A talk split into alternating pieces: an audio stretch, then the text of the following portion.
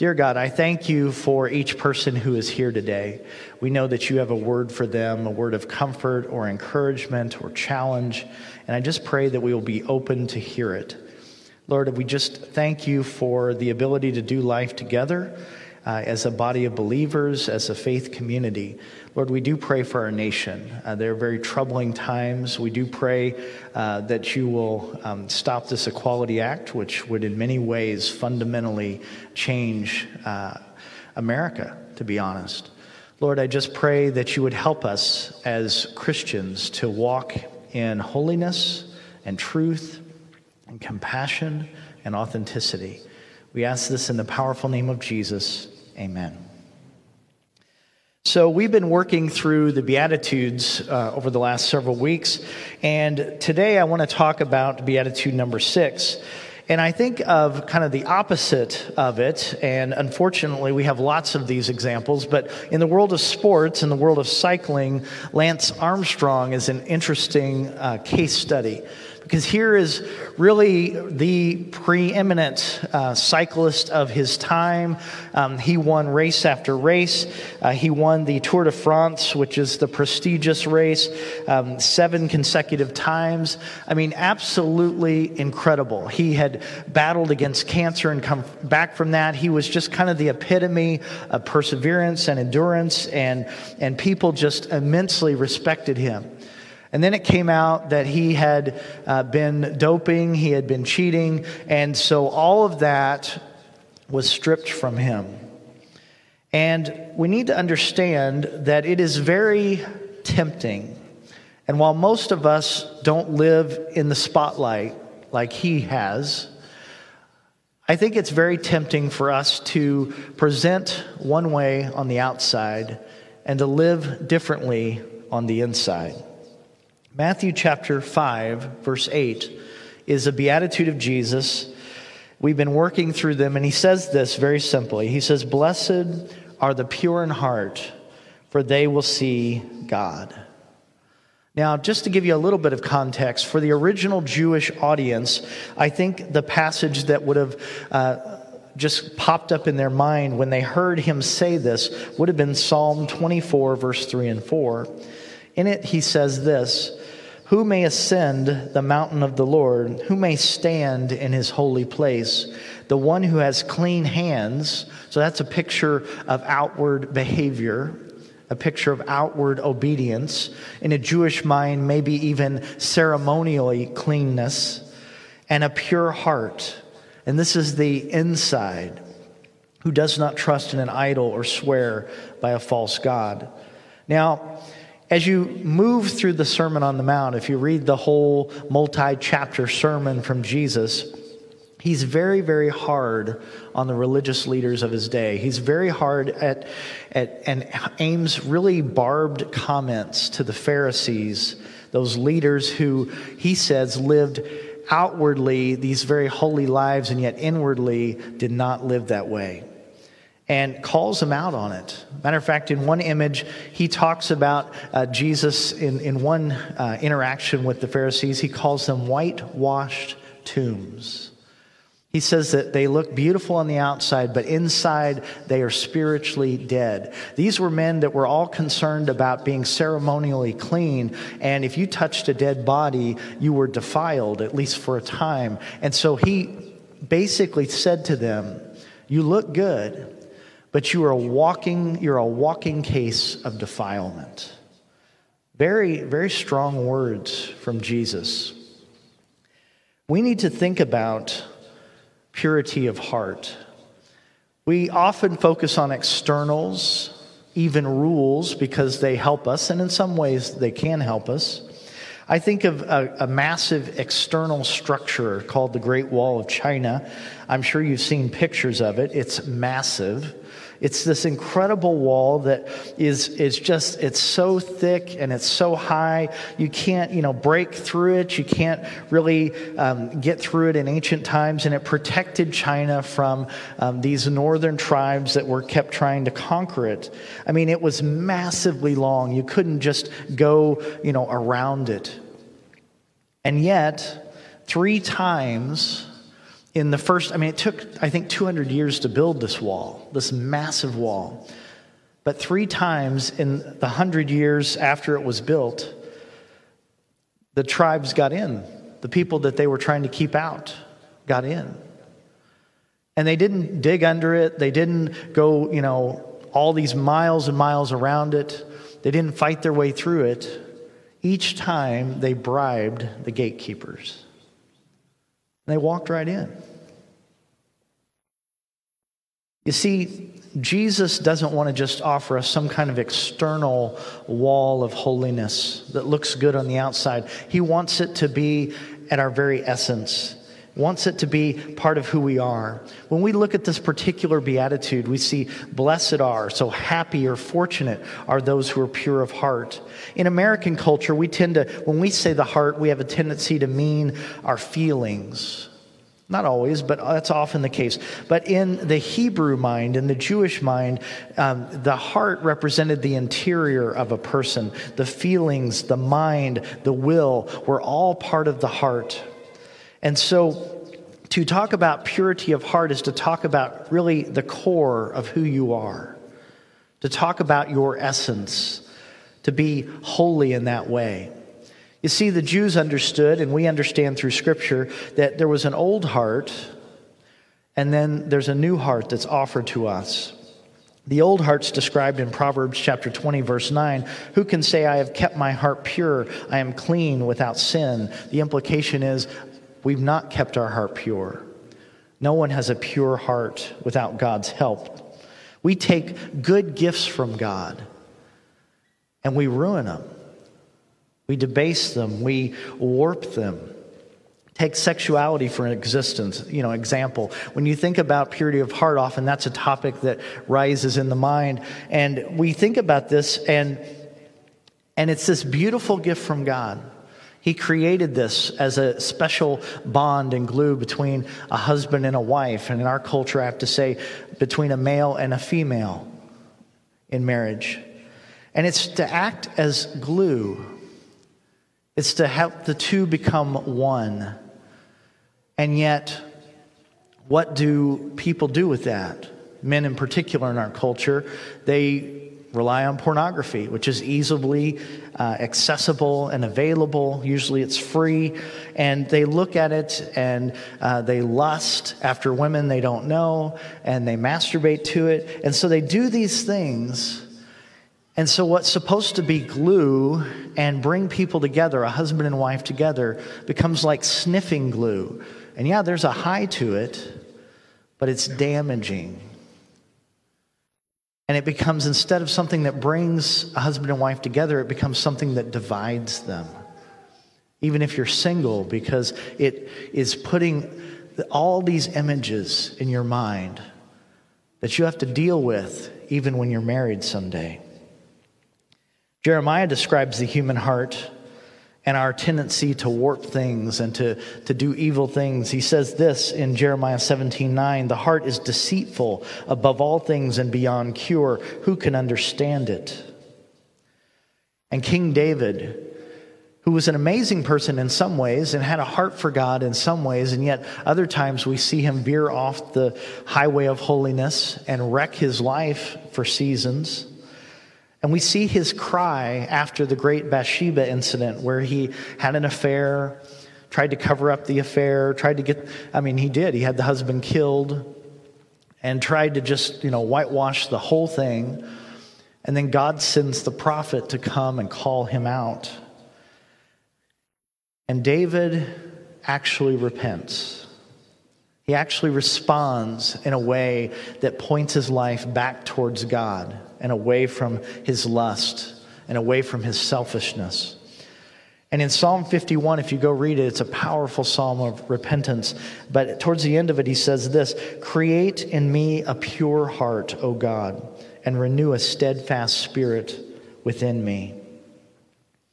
David struggled and he wanted the real deal. He wanted a pure heart. He knew what his heart was like. He knew the problems that a wayward heart had caused him. And each of us, I think if we're honest, we ache for goodness. We long for it.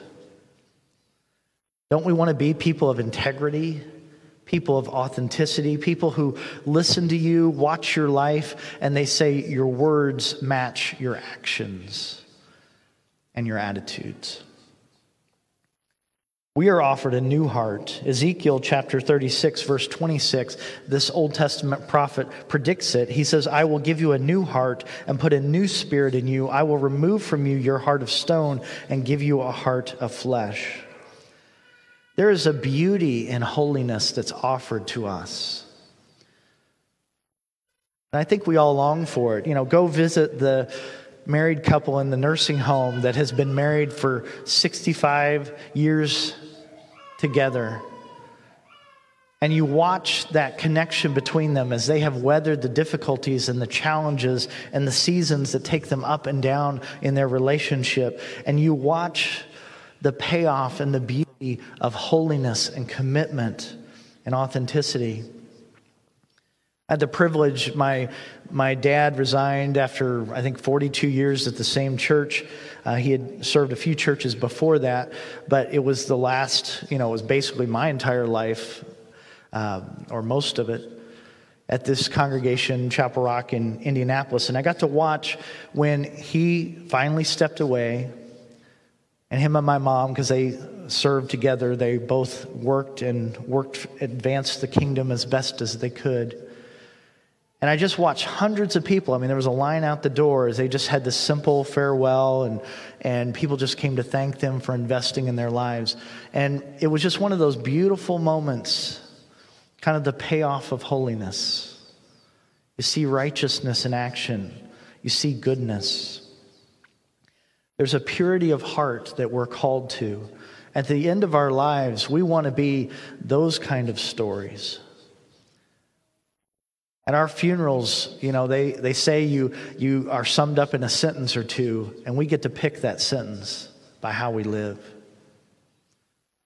I don't want a Lance Armstrong sentence. I don't want a Ravi Zacharias sentence. We want to be people who have a purity of heart about us. We are authentic. In Acts chapter 15, verse 9, it talks about the gift of a pure heart. Because there's both the gift of a pure heart and us walking out in grace, having a pure heart. I'm mainly going to talk about walking it out, the practical pure heart. But we need to understand that a pure heart, this new heart, is a gift. And it comes in Acts 15, verse 9. It tells us by faith, by putting our trust in the Lord Jesus Christ by submitting to his lordship, accepting him as our Savior. We mark that publicly when we baptize someone. They step up and say, I want to follow the Lord Jesus Christ. I want to commit my life. I want to surrender to him. We get the gift of a pure heart, a different heart, a new heart by faith, not by our works. And so, this positional purity of heart is a gift that comes from the gospel. But there's also this practical purity of heart that we have to walk out. This holiness and authenticity, that's what's meant by purity of heart. This is our true character. It has been said that reputation is what other people think you are, character is what God knows you are. Your character is like a tree, and your reputation is like the shadow of that tree. There is a difference. J.P. Morgan, one of the great bankers in American history, who um, helped organize U.S. Steel and General Electric and became the predecessor, his bank, of J.P. Morgan Chase, one of the largest banks in the United States, when asked um, what he considered the best bank collateral he answered with one word, and the word was character. See, and that flows out of a purity of heart. And yet, in surveys today, people have responded. In one survey I read, 72% conclude that um, the moral values in the United States are getting worse and worse. We're struggling with purity of heart. But people can be changed by the power of the Holy Spirit. I appreciated a story I read about a man who'd been in prison. He had been a thief, a professional thief, and he liked it. And when he was in prison, he became a Christian and his life changed. He got a new heart and he began to walk a new direction. And he served his time and he got out of jail, but he was nervous and he thought, How am I going to do this? Because I love to steal. I've always uh, been one who would steal things. I like to do it, I'm good at it. And so he got out and he did this accountability. And so he, he started at his local church. And the first time he went to the service, he walked in and, and he said, This church had a unique thing. They had up on the wall the Ten Commandments. And he said, I kind of cringed when I read right there on the wall, um, You shall not steal. And he thought he felt a little condemned at first. He's like, Man, that, that's, who I was. That was my life. But as the service progressed, the Holy Spirit nudged him and he began to look at those Ten Commandments, and particularly that one that just, you know, really poked at where his heart had been for so long. And he began to see it as an invitation from the Holy Spirit, as an invitation from God for a new life. You shall not steal. You'll live differently. You'll be different. You'll have a purity of heart. You'll be a transformed person. You know, just a couple practical tips on a purity of heart.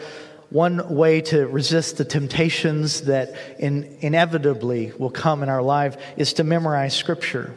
And sometimes people blow that off and, oh, that's not going to help. And yet, when we see Jesus, the only one who ever lived perfectly, and we see how he goes face to face with Satan in the wilderness, and he's tempted, we're given three examples.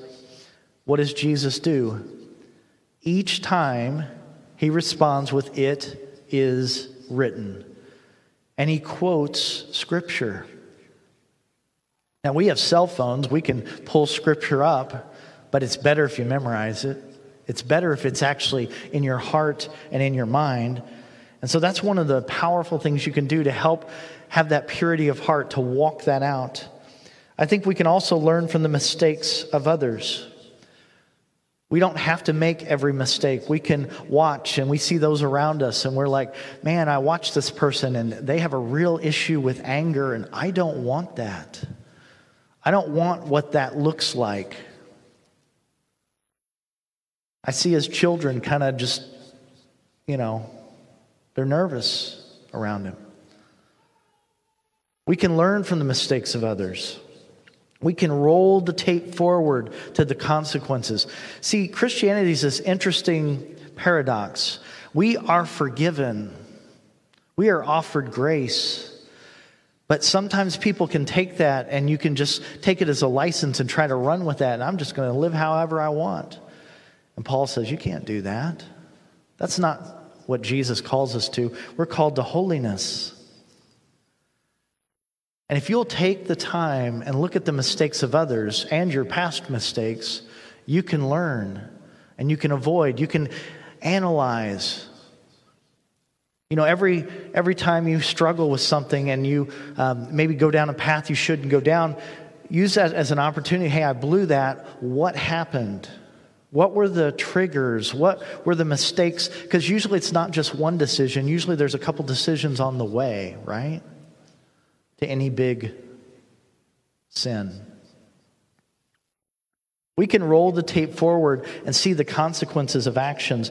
I mentioned King David. King David is a in many ways an amazing person. We read the Psalms, he wrote many of those. He gets more ink in the Bible than most Bible characters. In many ways, he is one that we can look to and learn from in many positive ways. But we can also see a life that faced real consequences. After David was forgiven for the whole Bathsheba incident, the adultery and the murdering of his friend, this soldier, this loyal husband, after all of that, he confesses he's forgiven, and yet you roll the tape forward and you can see the consequences. He's publicly confronted by the prophet. His child with Bathsheba died. One of his sons, because see, he's, he's had this environment where he has all these wives, he has this, you know, kind of uh, Playboy Mansion of the Old Testament vibe going, and his son Solomon certainly picked that up. One of his sons is such a slave to his desires, his broken sexuality, he actually rapes his half sister. And then one of the sisters, full blood brothers, waits, waits patiently for his chance and then kills the other brother. And we understand that, but you just start to see David, this man who does love the Lord, who is forgiven his sin, but you still watch the tape of the consequences of sin unroll, and it is painful. It is excruciating. Because let me tell you something you can choose your sin, you cannot choose the consequences. They just roll on out.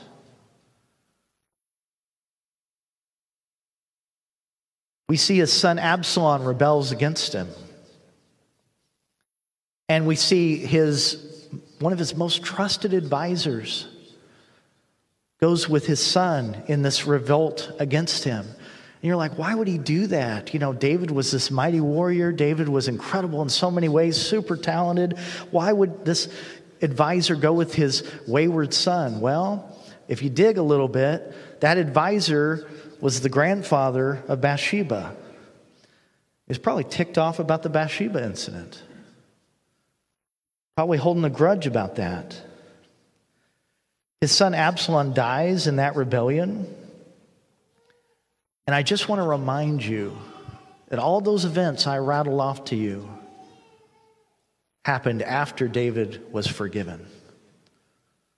So let's be careful that we don't minimize sin and the cost of sin and make grace something that it's not. Grace changes our direction, our destination. It changes us from heaven, uh, it changes us, excuse me, from hell to heaven. But understand, it doesn't remove all consequences here in the here and now.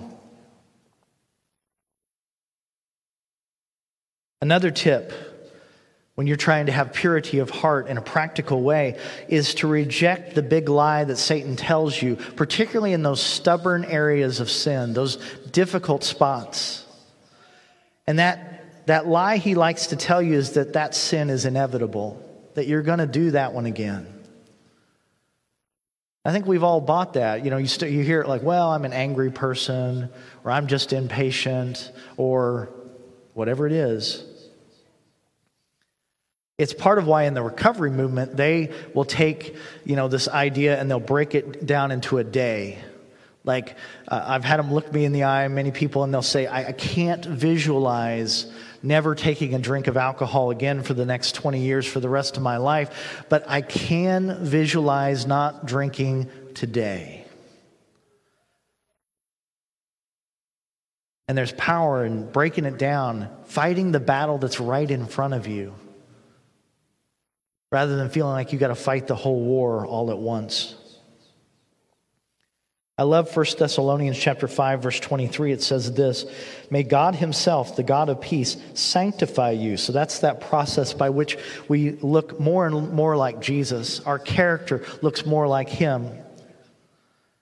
I know I love this line sanctify you through and through. May your whole spirit, soul, and body be kept blameless at the coming of our Lord Jesus Christ.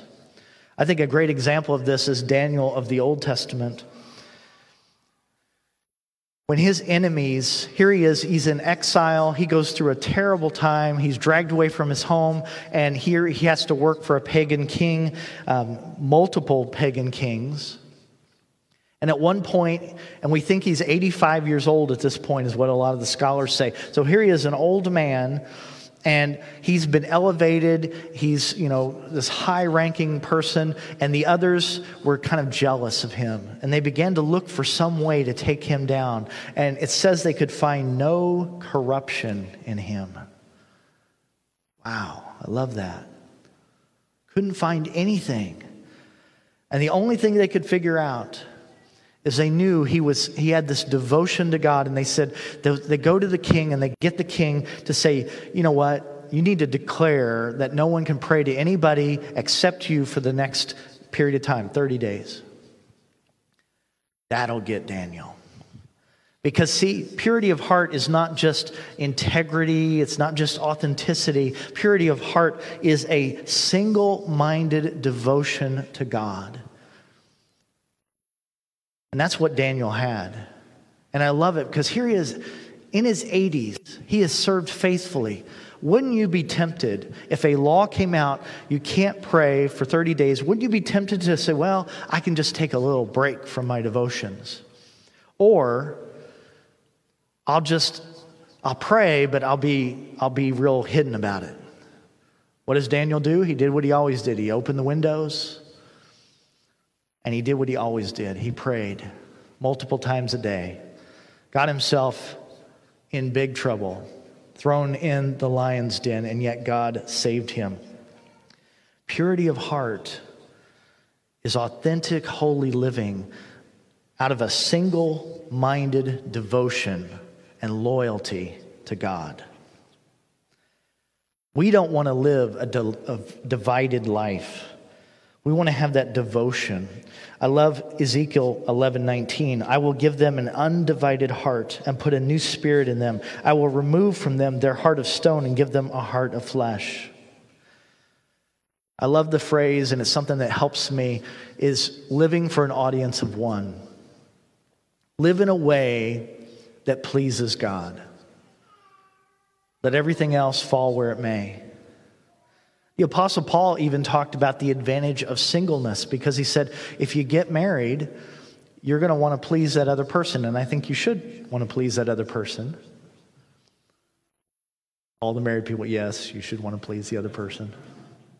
But there should be the single minded devotion to God that's above even, even that person that you've pledged to become one with. You know, the greatest commandment, Jesus is quoted in Mark chapter 12, verse 30 love the Lord your God with all your heart, with all your soul, with all your mind, and with all your strength. This single minded devotion Matthew 6:33 in the Sermon on the Mount Jesus says, "Seek first his kingdom and his righteousness, and all these things will be given to you as well." He's talking about money and food and clothes, all these things that distract us, that take a certain amount of time for us to have them. And he says, "Look, seek God first. Seek his kingdom first. Have that single-minded devotion. That's purity of heart." And what do we get at the end? It says for they will see God. Blessed are the pure in heart, for they will see God. Seeing is such a blessing. I wear glasses. I don't know if you can tell from the distance, they're really thick, and I pay extra money so that they're thinner than they would be. I'm very, very blind. And um, just the other day, I got up. I get up really early before my wife, and I don't know how, I did it, but I managed to lose my glasses. And after about 15 minutes, because I can't really function very well, I went and woke my wife up to help me to look for glasses. I do that with great trepidation. I'm, I'm kidding. But she found the glasses. But that's part of the problem. I can't see very well to even find them. Where did I put them? It is, it is an incredible privilege and blessing to see. I was reading about a woman named Anna Mae Pennicott. She, has, she was born blind, and so she could never see. And she went through her life, became an adult, even got married, and they came up with this surgery and they were able to restore her sight. Not 2020, but she had decent sight. And she said it was so incredible to go your whole life and for the first time to see a sunset. I mean, think about that as an adult. And she said, to see my husband, who I'd never seen his face, but been married to him. And I think that's a good image in some ways of the pure in heart will get to see God. We get to have a relationship with him. We get to have a deep friendship with him. In a sense, the Bible uses these different metaphors. We have that he's the father, we're the child. We have the image that he's the husband and, and we're the wife. You know, there's all these pictures of intimacy, these metaphors, these pictures of a close relationship. But there's something about someday in eternity, we get to see God. And we look forward to that. Now, I think we get to see God. There's lots of layers to this. Blessed are the pure in heart, for they will see God. There's layers of it. Literally, when Jesus said it to a crowd of people, all these Jewish people are looking at Jesus Christ, and they probably didn't get it, probably didn't realize it, but he is God in the flesh, standing in front of them. Emmanuel, God with us. And so those that were open to the coming of Messiah, those who longed for him, those who looked for him, they got to see it. Here he was, Jesus, right in front of them. And so they got to, in a sense, literally see God. One thing I appreciate about my job is I get to hear people tell stories about their God moments. One author talks about God winks, little moments where you know God came through for you where he thought about you. And I think that's seeing God. I was talking to a business person here in town, and they uh, made a decision uh, because they didn't want to uh, work with the marijuana industry, and so they chose not to do that. And it was kind of a lucrative contract that they turned down. And this individual said, I was a little nervous about it, but I felt like as I prayed over it, this was the right thing to do. And he said, I watched as God blessed that decision. He got to see God. And so I think that we get to see God, glimpses of God in remarkable ways here. But ultimately, when Christ returns, we get to see God. Ultimately, in the new heavens and the new earth, we get to see God. Hebrews 12, 14, the last part of the verse says this says, Without holiness, no one will see the Lord.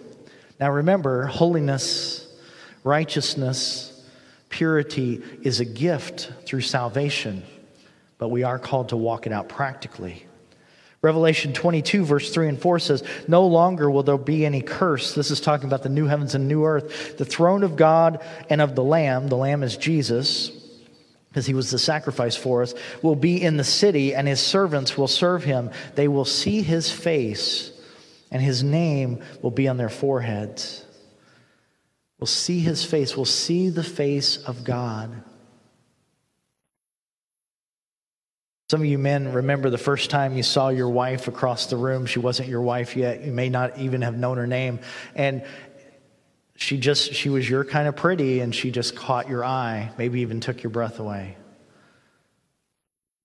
You've been in settings in nature that are just stunning, that are beautiful. Maybe you've had children and you've been in that, that uh, birth room and they hand you your child for the first time and, and you look into this little face of this person that you know, you've been talking to for nine months. And it's just such a beautiful moment. But nothing is going to touch getting to see God in his fullness. So the big idea is this a pure heart is a passport to the presence of God. Let's pray. Dear God, I thank you for each person here. I pray that if somebody has never accepted the gift of holiness, the gift of righteousness, um, through the gospel, that they would seriously consider that, that they would come talk to me or one of the other uh, folks here at the church. And Lord, we can walk them through that. You can pray with them and baptize them as the Bible commands. Lord, I pray for each of us who have made a decision to follow you, that have made Jesus Lord of our lives. Lord, help us to be people of authenticity, of honesty, of compassion, that when others see us and watch us, that what they see is what they get. Lord, drive hypocrisy away from our hearts. Lord, help us not to be about pride and appearances, but purity of heart. This is our prayer in the name of Jesus Christ. Amen.